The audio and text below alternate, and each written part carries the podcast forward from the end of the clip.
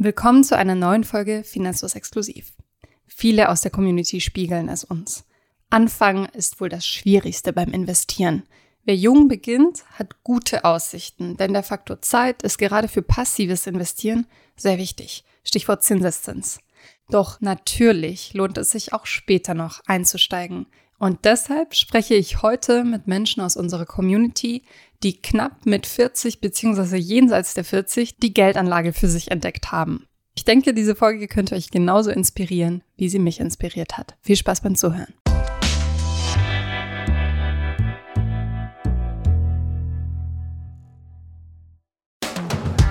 Das sind jetzt im Nachhinein, wie gesagt, viele falsche Entscheidungen, die ich da getroffen habe. Und mir war eigentlich klar, so, du hast noch gar nichts gemacht, überhaupt nichts für die Rente. Das ist genau das, was ich brauche, was ich auch immer gesucht habe.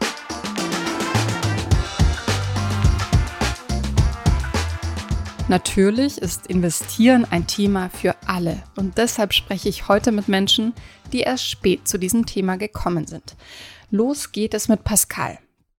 Ich bin Pascal, 39 Jahre alt, geschieden, zwei Kinder, formal alleinerziehend und äh, bin beruflich ganz solide Beamter und kann das mit den Kindern ganz gut verbinden, weil ich viel im Homeoffice arbeiten kann. Mhm.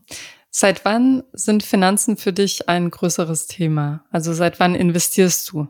Investieren, ich sag mal im weiteren Sinne, mache ich mein ganzes Leben. Es ging los mit Sparen für den Hausbau, dann das Haus zu bauen, dann im nächsten Schritt Sondertilgung, aber investieren im engeren Sinne, also im, am Finanzmarkt mache ich seit Oktober 2021, wo ich dann so viel Cashflow über hatte, dass ich entsprechend einen ETF-Sparplan aufbauen konnte. Dann erwähn doch mal kurz, bevor wir zu deinem jüngeren Investment kommen, wann du die Immobilie gekauft hast und wie du dazu gekommen bist, weil das ist ja auch ein Investment, auf jeden Fall. Seitdem ich bei meinem Job arbeite, das ist seit 2002, habe ich regelmäßig gespart. Zu der Zeit gab es ja noch Zinsen, das heißt, ich hatte ein ING-Tagesgeld, habe da mein alles, was über war, drauf eingezahlt, habe meine, glaube ich, vier Prozent Zinsen gekriegt.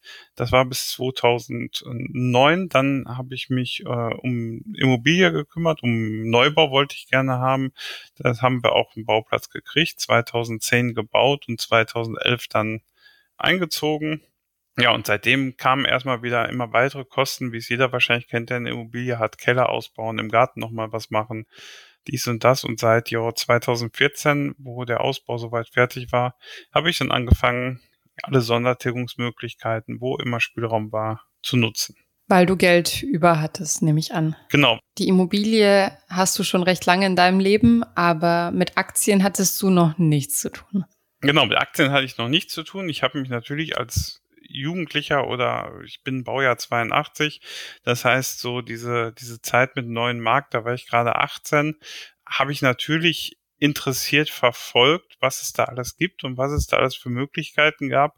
Ich war mir aber schon früh bewusst, dass mir nirgendwo auf der Welt jemand hm. was schenken wird, sondern dass alles ähm, irgendwo immer seinen Preis hat, sage ich mal. Und deshalb, äh, weil ich es nicht richtig verstanden habe, habe ich mich auch nicht reingetraut. Was hat sich geändert, dass du da nochmal rangegangen bist ans Thema Aktien? Es hat sich geändert, dass ich verstanden habe, okay, grundsätzlich in den Aktienmarkt zu investieren ist eine gute Sache. Nur, wenn ich mir gesagt habe, ich habe keine Ahnung davon, ich möchte aber gerne investieren und am besten wäre es doch, wenn ich irgendwie in alles investieren könnte, ohne dass ich den Begriff ETF schon kannte und bin dann irgendwann auf das Buch von Gerd Kommer gestoßen, souverän investieren und da habe ich dann gesagt, jo, das ist genau das, was ich machen möchte, wenn ich Geld über habe.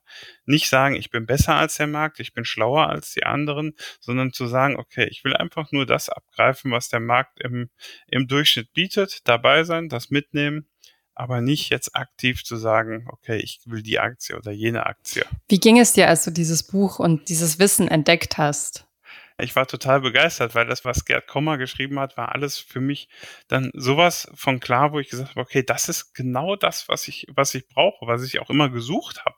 Also wo ich gesagt habe, okay, nichts, wo ich aktiv mich auch mit Firmen beschäftigen muss, irgendwelche Kennzahlen lesen muss, da habe ich meistens auch gar nicht die, ja, die Lust, hätte ich mal gesagt. Die Zeit ist ja immer, immer relativ. Man, kann, man muss immer selbst wissen, wofür man seine Zeit investiert. Aber ich habe keine Lust gehabt, meine verfügbare Zeit in Analysen von Unternehmen zu stecken. Das war mir dann doch zu langweilig.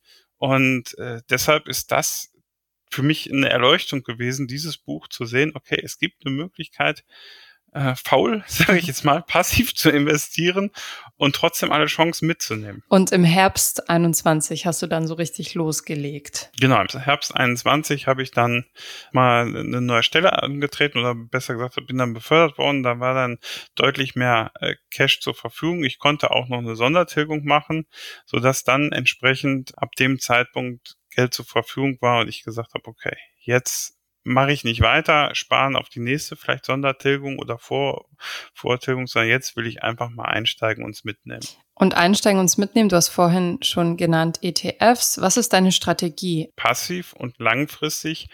Klassische 70-30 mit einer kleinen Modifikation ist meine Basis. Also ich investiere von dem Betrag 60 Prozent in MSCI World. Ähm, 30 Prozent in Emerging Markets EMI und 10 Prozent in den World Small Cap, um das dann entsprechend abzubilden. Also Welt ist dann insgesamt 70 Prozent und 30 Prozent Emerging Markets EMI.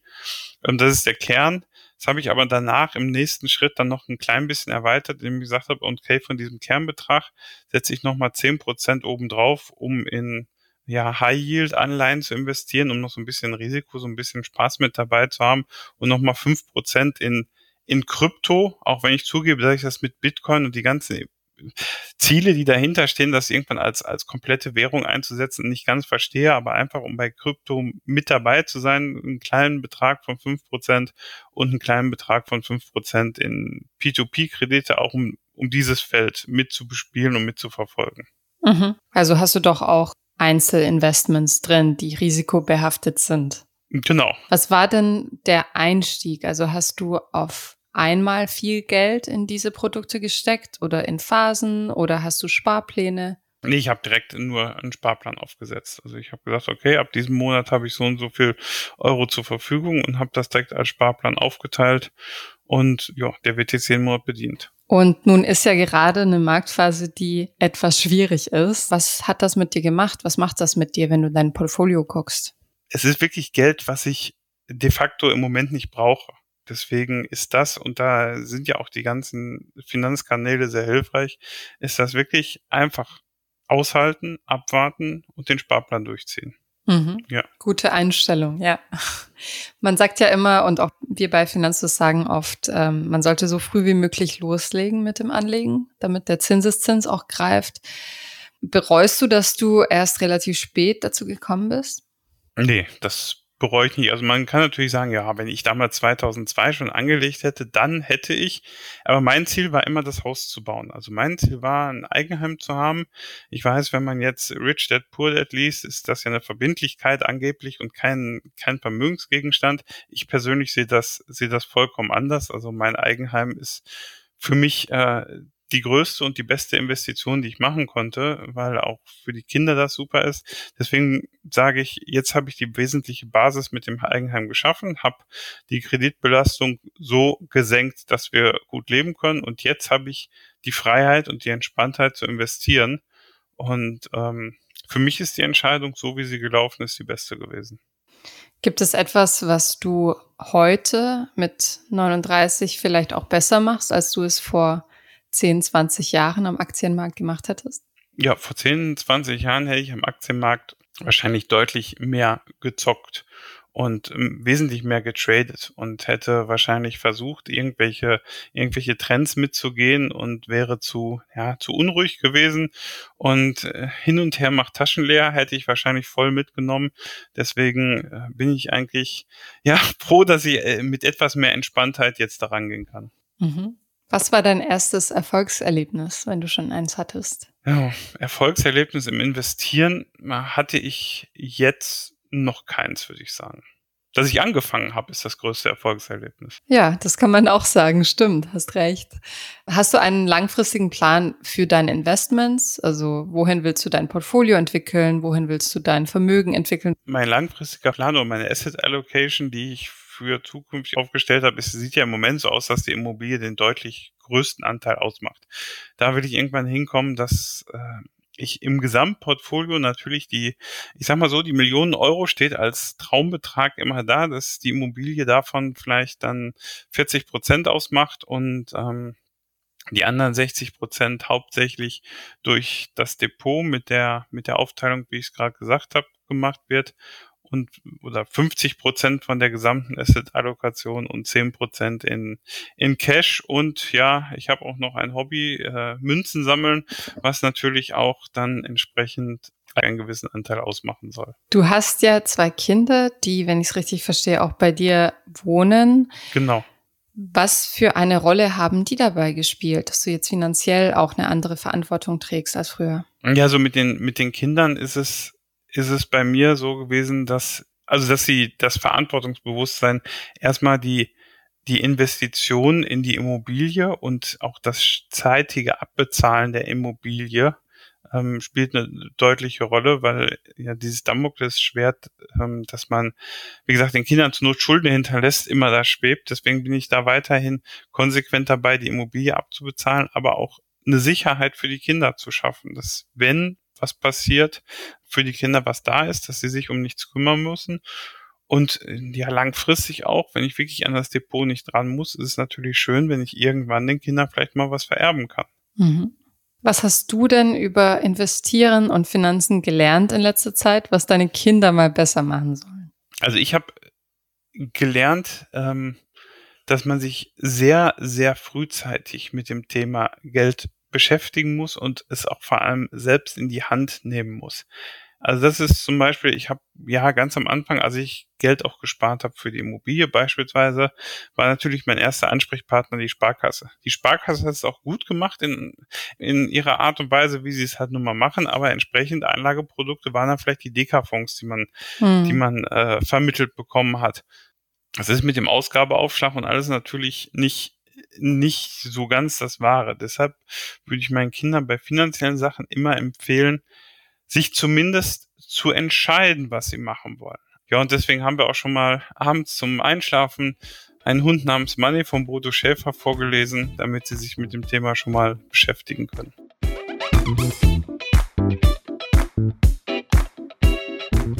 Und anschließend möchte ich Peter vorstellen. Peter hat mit Mitte 40 Ordnung in seine Finanzen reingebracht und mit dem Anlegen angefangen. Er sagt, dass er früher nicht unbedingt gute Entscheidungen in Sachen Finanzen getroffen hat. Was er damit meint und wie er heute investiert, das verrät er uns jetzt. Ich bin äh, Peter, äh, wohne seit knapp 20 Jahren in Berlin, bin 46 Jahre alt, habe ja eine Freundin, zwei Kinder äh, und beschäftige mich jetzt seit Ende letzten Jahres so ein bisschen mit dem Thema Finanzen, also ne, das Thema Finanzen selber in die Hand nehmen. Warum hast du dir Zeit gelassen mit dem Thema Geldanlage? Ja, also ich habe in meinem Leben, glaube ich, auch so ein paar falsche Entscheidungen getroffen, was die Finanzen angeht und äh, bin jetzt, äh, ich sage ich mal, noch junger Vater, trotzdem, dass ich schon Mitte 40 bin. Also mein Sohn ist erst äh, zwei Jahre alt und bin, wie gesagt, durch Zufall auf euren Kanal gestoßen bei YouTube und habe dann angefangen, mir Gedanken zu machen über das Thema Finanzen. Dann mal für mich so im Kopf durchgerechnet, okay, das sind jetzt gerade mal irgendwie noch 19 Jahre, bis ich in die Rente gehe. Das ist ja schon so ein bisschen, kann man sagen, höchste Eisenbahn. Ne? Ich ähm, hätte auch gern früher angefangen, aber wie gesagt, das, ne, das wie heißt es immer so schön, das Leben wird vorwärts gelebt und rückwärts verstanden. Und ähm, ich habe halt auch so, äh, gerade was die Finanzen angeht, ein, ein paar falsche Entscheidungen getroffen in meinem Leben. Kannst du mir da ein bisschen was zu sagen, was du meinst mit falschen Entscheidungen getroffen? Falsche Beruf, falsche Ausgaben? Nee, also das äh, würde ich jetzt nicht sagen. Ich habe ganz viel Spaß an meinem Beruf. Also das habe ich vielleicht im Einstieg noch vergessen. Ähm, ich arbeite jetzt seit äh, über 15 Jahren als Produktmanager im äh, Spiel- und Unterhaltungsbereich, also in der Glücksspielbranche. Kann man auch äh, ganz vernünftig Geld verdienen. Aber ich habe halt viele Jahre auch äh, über meine Verhältnisse gelebt, äh, auf ja, Konsumkredit. Das sind jetzt im Nachhinein, wie gesagt, viele falsche Entscheidungen, die da, äh, die ich da getroffen habe und äh, für die es natürlich gebraucht hat, das wieder zu äh, sage ich mal, kitten. Ne? Also das die Themen zu erledigen und äh, jetzt äh, seit ein paar Jahren ähm, habe ich halt angefangen, mir da finanzielles Polster aufzubauen. In den letzten Jahren halt nur über ein Tagesgeldkonto und irgendwann kommt man halt zu dem Schluss, dass das ja zu wenig ist, ne? zumal es ja da irgendwie seit weiß ich nicht, knapp zehn Jahren irgendwie fast gar keine Zinsen mehr gibt. All die Umstände haben halt dazu geführt, dass man sich irgendwann mal Gedanken macht, wie soll es denn weitergehen. Ne? Ich habe jetzt noch 20 Jahre bis zur Rente, ich verdiene mittlerweile ganz gutes Geld und kann dann noch ein bisschen was bewegen und das möchte ich halt jetzt auch. Ne? Und deswegen schaut man halt nach Mitteln und Wegen, wie man äh, seine Finanzen irgendwie selber auf die Rolle kriegt. Du hast ja schon gesagt, du hast dann angefangen, einen Puffer aufzubauen, aber was war dann der Schlüsselmoment, dass du gesagt hast, ich gehe an die Börse, ich lege jetzt Geld an? Ich hatte sehr viel Respekt vor dem ganzen Thema, das äh, muss man sagen. Auch ohne dort investiert zu sein, war mir klar, dass es halt immer Licht und Schatten gibt an der Börse. Also man kann da sehr viel Geld gewinnen, man kann aber auch sehr viel Geld verlieren. Deswegen habe ich mich immer so ein bisschen äh, davor gescheut. Und wie gesagt, durch Zufall, ich lag abends auf der Couch, hatte irgendwie noch äh, eine halbe Stunde Zeit, bevor ich schlafen gehen wollte und dann wurde mir bei äh, YouTube in ein Video reingespült von euch, äh, wo es halt grundlegend, glaube ich, erstmal um das Thema ETF ging. Und da hatte ich so das die erste Berührung damit und habe halt auch aufgrund dessen, wie die Inhalte dargestellt wurden von euch, wofür ich sehr dankbar bin, halt auch super schnell verstanden, äh, dass das eine Möglichkeit ist, mit etwas weniger Risiko äh, von Wertpapieren zu profitieren und habe mich halt intensiv äh, damit beschäftigt noch ein, ein, paar Tage und Wochen und habe dann halt meine Abendstunden da rein investiert und habe dann halt einfach irgendwie angefangen. Ne? Ich hatte schon seit Jahren dieses Wertpapierkonto bei Consors und klar, aber ne, es gibt halt dann ganz viele neue Neo-Broker, die irgendwie alle schick und günstig und toll und hip sind, aber ich ne, bin halt dann noch so ein bisschen oldschool und habe gesagt, okay, ich hatte mein Tagesgeldkonto bei Consors, also mache ich jetzt auch das Depot bei Consors auf und habe halt dann damit angefangen, das, was jetzt, ich sage mal, über den Notgroschen hinausgeht, dann einfach schon mal aufs Verrechnungskonto zu schieben und habe halt dann angefangen, mich umzuschauen dort in der Landschaft. Und wie hast du dann angelegt? Also du hast gesagt, du hattest schon etwas angespart. Hast du das einmal angelegt? Hast du das in Phasen angelegt oder als Sparplan? Was ist deine Vorgehensweise da? Also ich habe, ich sag mal, einen kleineren Betrag dann sofort angelegt, so als äh, Startkapital, nachdem mir klar war, wie ich anlegen möchte, wie ich investieren möchte. Habe mir halt aus dem Portfolio bei Consors da äh, drei ETFs rausgesucht, die, ich sag mal, das abdecken, was ich machen möchte. Das waren jetzt anfangs noch ETFs, die jetzt auch irgendwie noch Geld gekostet haben. Das war jetzt auch so ein Anfängerfehler. Diese Erkenntnis hatte ich dann erst drei Monate später. Hab dann eben alles nochmal so ein bisschen umgebaut, aber mittlerweile bespare ich halt regelmäßig dann auch äh, drei ETFs. Also habe halt mit einem kleineren Betrag angefangen und bespare die jetzt regelmäßig. Und im Normalfall äh, würde ich das jetzt so laufen lassen, bis ich 65 bin und schaue dann mal, was draus geworden ist. Ne? Du lässt es laufen, das heißt, du bist Buy-and-Hold-Investor aktuell. Was sind denn deine Investments? Also du hast jetzt drei ETFs erwähnt. Hast du auch andere Produkte in deinem Portfolio? Genau, also ich habe, äh, wie gesagt, drei ETFs. Da ist halt ein äh, MSCI World ETF, das ist ein MSCI Emerging Markets ETF und ein Europe Stock 600. Und äh, das sind so die drei Geschichten, die lasse ich per Sparplan laufen. Das, da gucke ich auch gar nicht mehr groß rein alles durch. Dann habe ich von Ende letzten Jahres noch äh, vier Einzelwerte, also Einzelaktien, die ich jetzt auch aktuell noch laufen lasse, aber halt, äh, da gibt's ein Exit-Szenario für mich, möchte da raus, weil mir das, äh, das habe ich auch gemerkt, im letzten halben Jahr einfach zu, ist mir zu aufregend, das brauche ich nicht.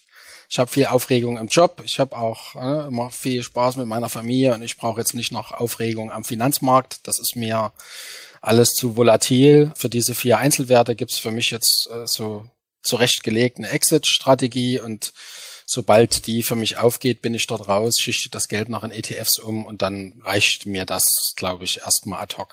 Du hast da bestimmte Limit-Order programmiert oder was ist deine Exit-Strategie? Genau, ne? ich möchte da halt mit einem, ich sage mal, mit einem moderaten Plus wieder raus. Das ist so das Ziel. Das war für mich halt auch ein Versuch, ein Lernen. Also ich glaube halt, man kann halt nur lernen, wenn man sein eigenes Geld einsetzt. Ne? Es gibt ja viel Demo-Konten und was weiß ich nicht alles und auch, ne? also wie gesagt, ich arbeite ja in der in der Glücksspielbranche. Auch für unsere Produkte gibt's Demo-Modus, wo man das mit virtuellem Geld spielen kann. Das ist aber einfach nicht dasselbe, als wenn es um echtes Geld geht. Die Gefühle sind einfach andere. Ich habe für mich so den Plan gemacht, ich möchte so ein halbes, dreiviertel Jahr auch mich kennenlernen. Wie bin ich denn als Anleger?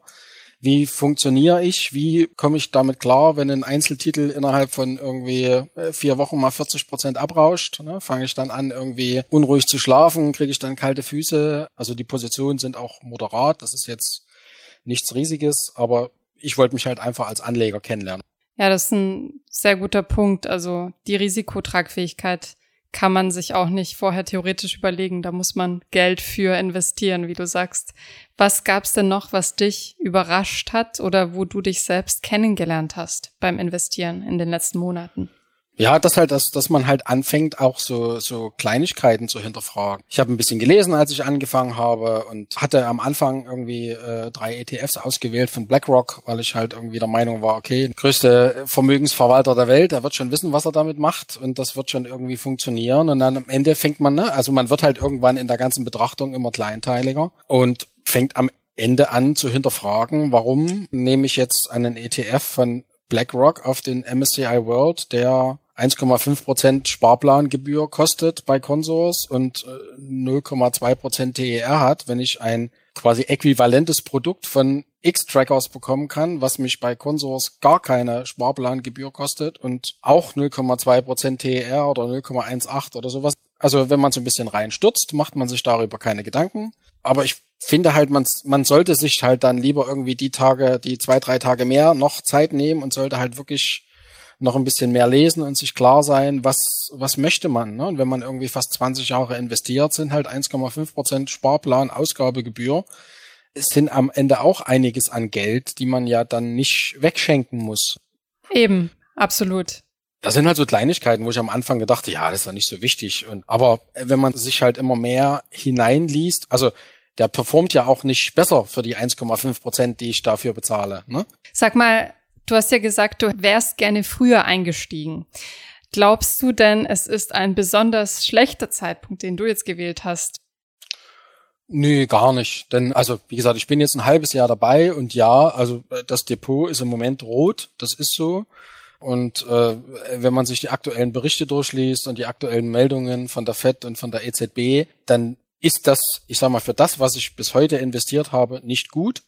Aber das sorgt bei mir ja jetzt eher dafür, dass ich schaue, wie ich meine Sparpläne in den nächsten Monaten erhöhen kann, anstatt sie irgendwie zu mindern. Ne? Denn in den nächsten Monaten, wenn das so weitergeht und wenn wir wirklich in eine Rezession laufen, bekomme ich ja immer mehr Anteile für mein Geld. Ne? Also werde ich ja versuchen, eher äh, noch mehr zu sparen in den nächsten Monaten. Also äh, langfristig gesehen in den nächsten 19, 20 Jahren wird es ja auf jeden Fall wieder bergauf gehen natürlich wünscht man sich irgendwie im März 2020 schon dabei gewesen zu sein, als der große Corona-Crash war. Aber das ist halt nicht so. Und ja, natürlich gibt's Momente, da sieht das nicht schön aus. Aber am Ende des Tages, ich finde, wenn man einen Sparplan kontinuierlich weiterlaufen lässt und sich da nicht verrückt machen lässt, hat halt die Vergangenheit immer gezeigt, dass es am Ende ja dann doch gut ausgeht.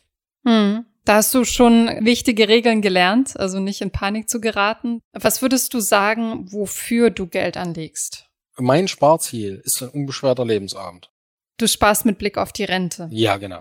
Viele von uns kriegen jeden irgendwie ein, zwei Mal im Jahr so einen hübschen Brief von der deutschen Rentenversicherung und ne, jeder, der sich ein bisschen damit beschäftigt, weiß, dass das, was da drauf steht, das ist halt Schall und Rauch. Ob ich das in 19 Jahren auch nur annähernd bekomme von der Rentenkasse, das weiß kein Mensch ich sorge halt mit einer betrieblichen Altersvorsorge und auch mit einer Riester-Rente da eh schon ein bisschen vor, aber das ist halt zu wenig aus meiner Sicht. Ne? Und deswegen ist das Investment halt ganz klar auf den, auf den Lebensabend gerichtet und äh, deswegen halt auch der Horizont von irgendwie 20 Jahren, dann bin ich 66 und dann würde ich halt gern ein, ein, ein schönes Leben haben, ohne irgendwie immer auf fünf Euro schauen zu müssen. Mhm. Ist das denn in deinem Umfeld, also in deinem Freundeskreis unter Gleichaltrigen auch ein Thema, also die Rente und aber auch Geldanlage und wie man die Rente sozusagen aufbessern könnte? Ja, mit meinem besten Freund beispielsweise tausche ich, tausche ich mich zu dem Thema auch aus. Man spricht ja nicht ständig darüber. Es ist ja jetzt nicht so ein Thema, wo man sich auf der Straße trifft und sagt, wie stehen denn deine ETFs gerade?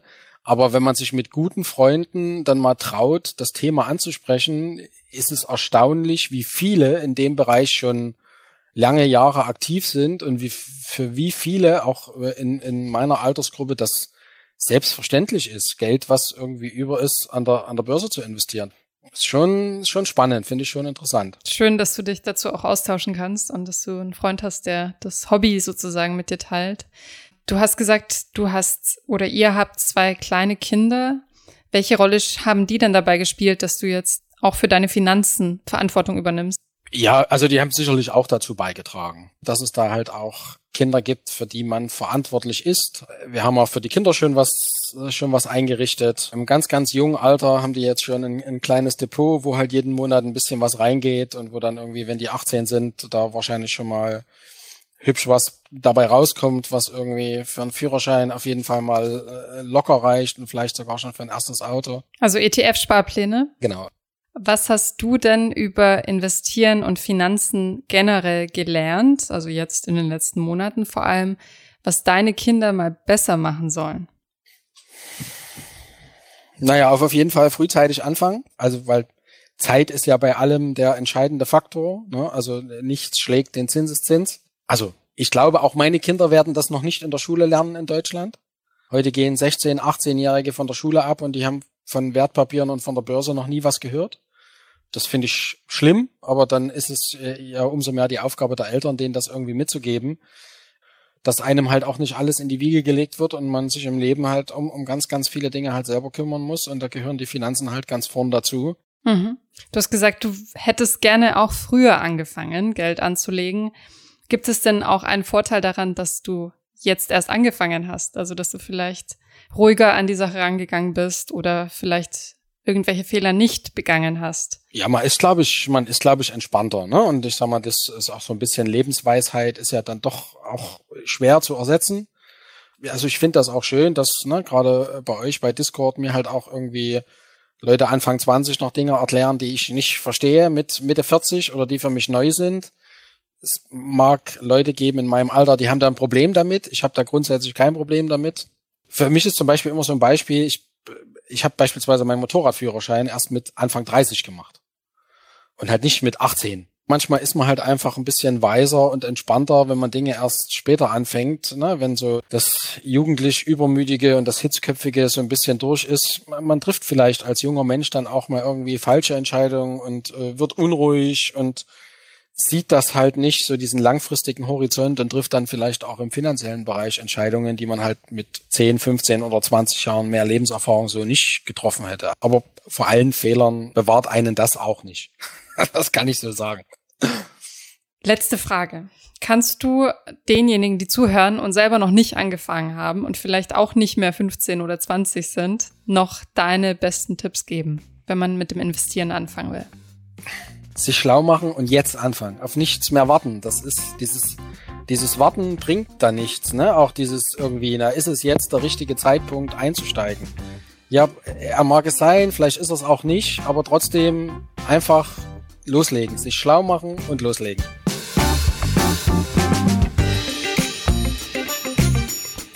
Zu guter Letzt spreche ich mit Philine. Vor zwei Jahren erlebte Philine eine Art Schlüsselmoment und wusste, ich muss was ändern. Ich muss Ordnung in meine Finanzen bringen und für mein Alter vorsorgen. Als Selbstständige war ihr das vorher nicht so bewusst, wie es hätte sein sollen. Doch Philine hat aufgeräumt. Hört selbst.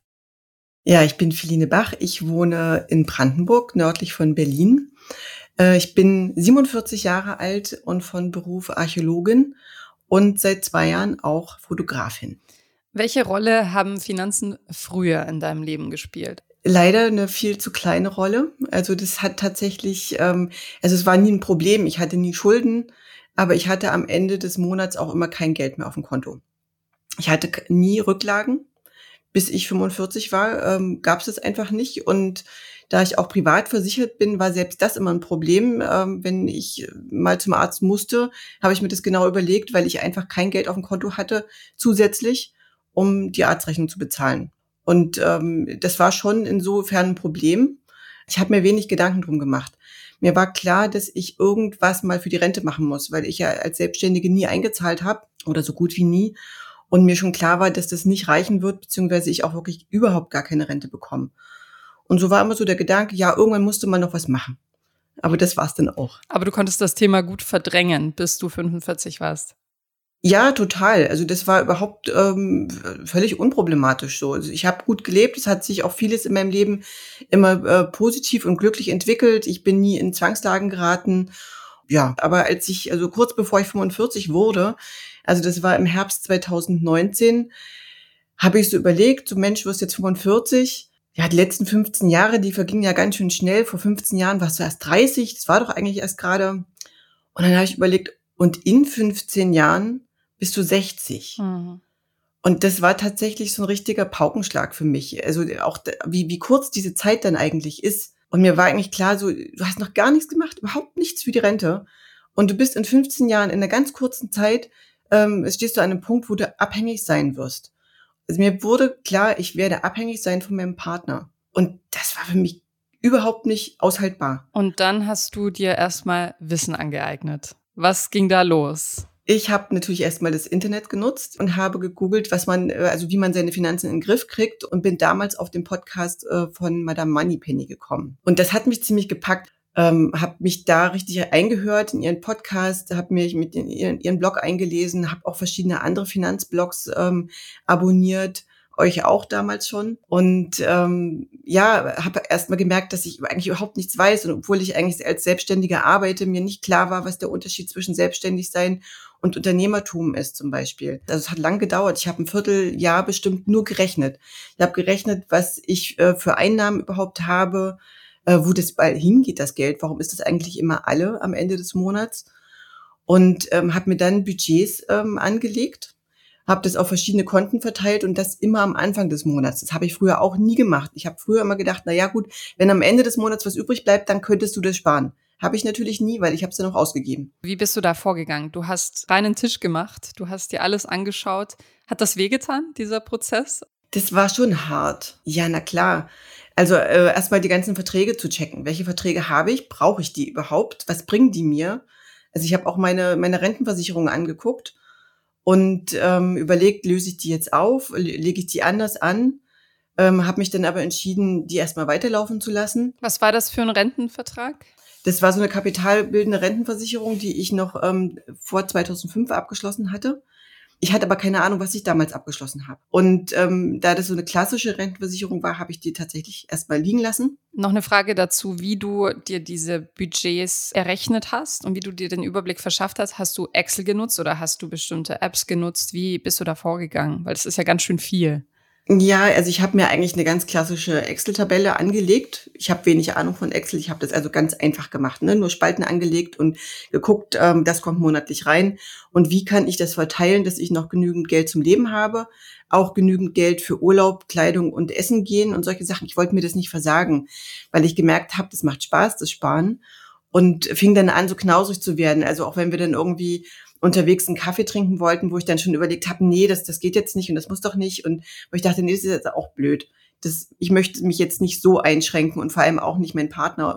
Und ähm, ein Budget war eben auch für, für ein Depot. Also das war mein, meine Challenge für mich. Vor meinem 45. Geburtstag wollte ich ein Depot angelegt haben, wo auch immer, und einen Minisparplan laufen haben. Und wann ging's los? Im März 2020, also kurz vor dem 45. Was verstehst du unter Minisparplan? Was war der Betrag, den du monatlich angelegt hast? Äh, ich habe 100, 100 Euro habe ich reingegeben, monatlich. Also ich habe mich für äh, zwei ETFs entschieden. Das eine für den äh, MSCI World, ganz klassisch, und eins für Emerging Markets mit einer Verteilung von 70 und 30 Prozent. Und es war ein tolles Gefühl. Und dabei ist es jetzt auch geblieben oder hast du da noch was äh, zugestellt? Äh, wie sparst du heute? Mittlerweile bin ich bei 1000 Euro im Monat. Okay, eine Verzehnfachung. Ja. Wie hast du das denn bekommen? Ich hatte mir ja damals, als ich gerechnet habe, auch ausgerechnet, wie viel müsste ich jetzt monatlich zurücklegen, damit ich mit 65 eine vernünftige Rente habe. Und da kam ein Betrag raus von über 1000 Euro im Monat. Und das war für mich unvorstellbar. Wo sollte ich das Geld herkriegen? Also so viel hatte ich äh, nicht mal mir selber ausgezahlt. Und deswegen fing ich erstmal an mit diesem Minisparplan, um überhaupt das laufen zu lassen und habe dann, als das eingerichtet war, begonnen, mir eine zweite Einkommensquelle aufzubauen. Und zwar habe ich mich nebenberuflich selbstständig gemacht als Fotografin. Ich habe meinen Glaubenssatz überwunden, dass man damit kein Geld verdienen kann, schon gar nicht, wenn man das nicht gelernt hat. Und das hat eine ganze Weile gedauert, ähm, ehe, ehe das funktioniert hat, ehe ich sichtbar geworden bin. Und tatsächlich funktioniert es jetzt. Und damit habe ich jetzt eine zweite Einkommensquelle, womit ich tatsächlich das äh, Depot bedienen kann. Glückwunsch dazu. Also das ist äh, wunderbar. Du hast dir nicht nur die Finanzen angeschaut, die du schon vorher aufräumen wolltest, sondern du hast auch noch eine neue Einkommensquelle und deinen Sparplan so dermaßen erhöht in der kurzen Zeit. Also ich würde sagen, du hast deinen Soll mehr als erfüllt. Also natürlich, du sagst 45 ist relativ spät, um sich mal um die Finanzen zu kümmern. Aber gibt es etwas, wovon du sagen würdest, es war gut, dass ich das so spät angegangen bin? Ich habe natürlich manches Mal gedacht, hättest du einfach mal früher angefangen, ne? vor 15 Jahren zum Beispiel. Aber damals war ich tatsächlich nicht so weit. Das, also man, man kann das jetzt bereuen. Ich denke immer nur besser jetzt als nie. Und ähm, ich hätte niemals, niemals, niemals geglaubt, dass ich in so kurzer Zeit so viel erreichen kann. Du bist bei ETFs geblieben. Hast du je überlegt oder überlegst du jetzt auch in andere Produkte zu investieren, in Aktien oder sogar in Kryptowährungen oder Immobilien? Mm, das tatsächlich jetzt noch nicht so direkt. Also im Moment bin ich tatsächlich sehr äh, beschäftigt mit dem Aufbau meines zweiten Standbeines. Das ähm, fordert mich gerade ziemlich. Was ich aber schon überlege, ob ich sozusagen noch mal eine Immobilie kaufe, die ich dann vermiete. Mhm. Du legst seit 2019 an.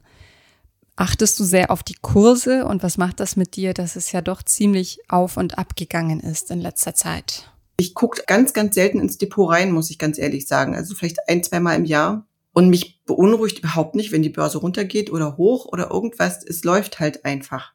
Weil ich gelernt habe am Anfang, ich kaufe, um zu halten. Also ich, ich kaufe ja nicht, um zu spekulieren und dann wieder zu verkaufen, wenn, wenn ich meine, jetzt einen Gewinn zu machen. Also ich habe ja vor, in den nächsten 15 Jahren davon nichts wieder zu verkaufen. Und was ist denn der langfristige Plan, wenn du sagst, du willst nichts verkaufen? Du hast deine Rentenlücke berechnet. Möchtest du auf genau diesen Betrag kommen, um dir eine gute Rente zu ermöglichen? Oder was ist dein Ziel? Das ist mein Minimumziel. Also ähm, das wird auch funktionieren, da bin ich mir ziemlich sicher. Ich werde auch im nächsten Jahr dann diesen Sparplan wieder weiter erhöhen. Darf ich fragen, bei welcher Höhe das liegt? Also dein Ziel? Mindestens 1250 Euro monatlich und wenn es geht 1500 Euro monatlich. Und damit kommst du dann auf welchen Betrag und wann möchtest du in Rente gehen? Also das ist ja auch flexibel, wenn man selbstständig ist, ne? Genau. Ähm, ich hatte das ungefähr so ausgerechnet, dass ich um die 2000 Euro monatlich dann rausbekomme wieder. Also dass ich eine Rente von 2000 Euro habe. Mit denen kann ich eigentlich in Brandenburg sehr gut leben. Und was sind Dinge, die du gerne früher über Finanzen gewusst hättest? Ich hätte gerne früher gewusst, wie ich spare. Also wie das funktioniert, einfach immer und immer einen Teil des Geldes, was ich monatlich zur Verfügung habe, zurückzulegen. Und das ist jetzt eigentlich auch so ein bisschen, also sehe ich ein bisschen als meine Aufgabe, das jüngeren Menschen zu sagen. Ich habe zwei reizende Patenkinder. Die eine ist jetzt gerade 18 geworden und äh, ich habe ihr zum 18. Geburtstag geschenkt, dass wir gemeinsam ein Depot eröffnen. Und ich werde ihr die ganze Zeit ihrer Ausbildung ähm, einen Minisparplan finanzieren und werde mit ihr regelmäßig da reingucken, wie sich das entwickelt. Mhm. Ich finde es das toll, dass du das weitergibst. Und ich habe den Eindruck, dass du da ein neues Hobby gefunden hast oder etwas, das dich zum Strahlen bringt zumindest und dir Spaß macht. Na, ich denke, dass das einfach die, die Grundlage für Unabhängigkeit ist, wenn man seine Finanzen im Griff hat. Also nicht nur für finanzielle Unabhängigkeit, sondern grundsätzlich für Unabhängigkeit von anderen Menschen. Hm. Und das macht unwahrscheinlich frei.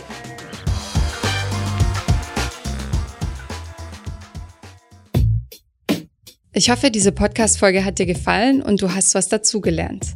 Wenn ja, dann erzähl doch gerne auch deinen Freunden und Bekannten vom Finanzfluss Podcast, die sich für das Thema finanzielle Bildung interessieren oder interessieren sollten. Wenn du uns auf iTunes zuhörst, dann lass uns gerne eine positive Bewertung da. Das sorgt dafür, dass wir noch besser auffindbar werden. Alle wichtigen Links und Verweise findest du wie immer in den Shownotes zu diesem Podcast. Auf unserer Homepage findest du außerdem eine ausführliche Beschreibung zu jeder Folge. Du findest sie unter finanzfluss.de slash podcast. Vielen Dank fürs Zuhören und bis zum nächsten Mal.